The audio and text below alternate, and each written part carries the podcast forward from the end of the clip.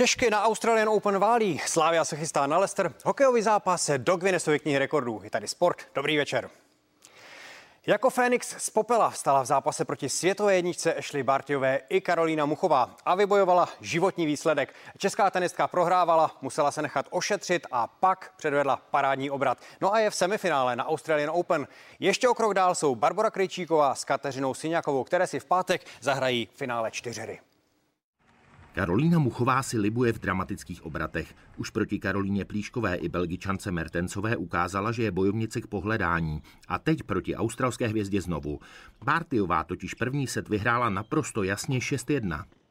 A bylo ještě hůř. Světová jednička ve druhé sadě vedla 2-0 a vypadalo to na rychlý proces. Muchová si ale vyžádala lékařské ošetření a přišel zlom. Jen mi zkontrolovali tlak, protože mi bylo na omdlení, takže mě trochu ochladili ledem a pomohlo mi to. A nejen pomohlo. Muchová byla najednou, jako by se napila čarovného lektvaru druida Panoramixe. Byl jí najednou plný kurt a Bartiová nevěděla, co si počít. Začala jsem hrát odvážněji, rychleji, chodila jsem víc na síť. To byly klíče k úspěchu. Rozjetá Muchová nakonec zvítězila 1-6, 6-3 a 6-2 a po vyčerpávajícím duelu ani neslavila postup do prvního semifinále na Grand Slamu v kariéře. Uf, to bych nechtěl zakřiknout, ale eh, tam ona vlastně už nemá den odpočinku, který vždycky pomohl, takže to si myslím, že teď to bude hodně těžké pro ní. Třikrát otáčela zápasy, ale uvidíme. Soupeřkou Muchové v boji o postup do finále bude američanka Jennifer Bradyová. David Kolář, CNN Prima News. Světová dvojka Rafael Nadal si pro 21. Grand Slamový titul nedojde. Přitom to vypadalo nadějně. Stefanose Cicipase v prvních dvou setech přehrál 6-3 a 6-2, jenže následně padl 6-7, 4-6 a 5-7 a končí. Díky Nadalově vypadnutí bude Novak Djokovic i 311. týden světovou jedničkou a překoná dosavadní rekord Rogera Federera. A vracíme se k tématu, které zaznělo v hlavních zprávách. Velký fotbalový svátek se blíží. Už zítra přivítá nejúspěšnější český klub posledních let Pražská Slávia v rámci druhého kola Evropské ligy třetí tým anglické Premier League Leicester. Fotbalový klub byl v Lestru založen v roce 1884, ale sportovní svět upoutal až neskutečným ziskem titulu v roce 2016. Tehdejší kurz na výhru lišek, jak se týmu přezdívá, byl 5000 ku jedné a konečné vítězství patří mezi největší sportovní pohádky 21. století. Proti Slávii má Leicester kurz na výhru podstatně nižší, ale sezonu zažívá skvělou. Například o víkendu porazil mistrovský Liverpool.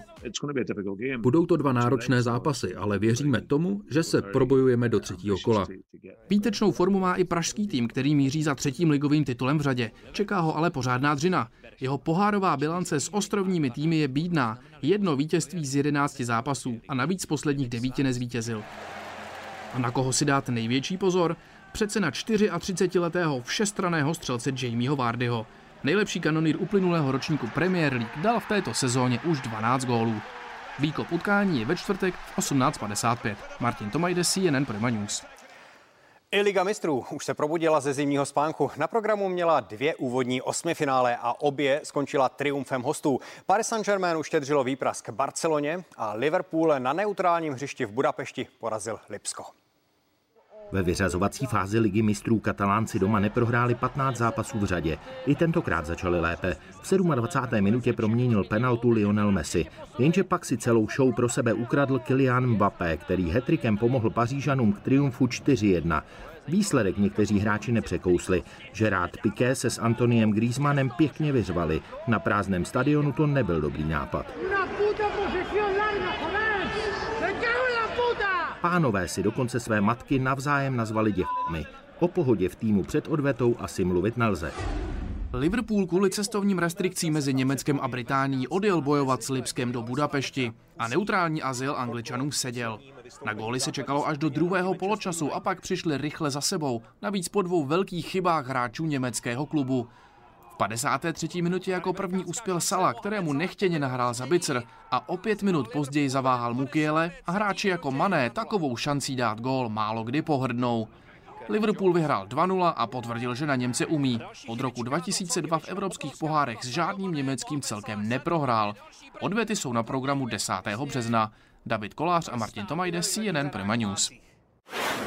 Biatlonista Ondřej Moravec si na mistrovství světa ve slovinské Pokljuce alespoň trochu spravil chuť. Po nepovedeném sprintu a stíhačce skončil s jedinou chybou na střelnici 11. ve vytrvalostním závodě. Tři dny před 24. narozeninami oslavil tuto událost předčasně zlatou medailí Nor Styrla Holm Lagreit. 2649 ku 2528. Neuvěříte, ale jde o skóre hokejového utkání. Nejdelší zápas historie, který trval neuvěřitelných 252 hodin, tedy bezmála 11 dnů. Odehrálo 40 odvážných Kanaděnů v Edmontonu. Rekordní duel měl za cíl pomoci lidem s rakovinou a vyhrála naděje. To je název vítězného týmu. Iniciativa World's Longest Hockey Game, tedy nejdelší zápas světa, vznikla už v roce 2003 a pomocí dlouhých charitativních utkání vybírá peníze pro pacienty bojující s rakovinou.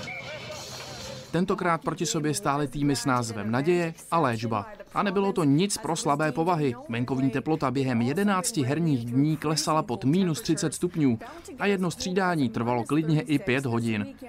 Co to z hráči udělá, ukázal Kyle Brodziak, 630-letý majitel více než 900 startů v NHL. Takhle vypadaly jeho nohy po 170 hodinách hry. Turnaj sám nazval fyzicky i psychicky nejtvrdší věcí, co v životě zažil. Ale stálo to za to. Během zápasu se vybralo téměř 40 milionů korun a čeká se také na zápis do Guinnessovy knihy rekordů. Martin Tomajde, CNN Prima News. Ze sportu vše. Zpěvačka Martina Pártlová promluvila o těhotenství a partnerovi. Co prozradila? Počkejte si na Showtime hned po počasí.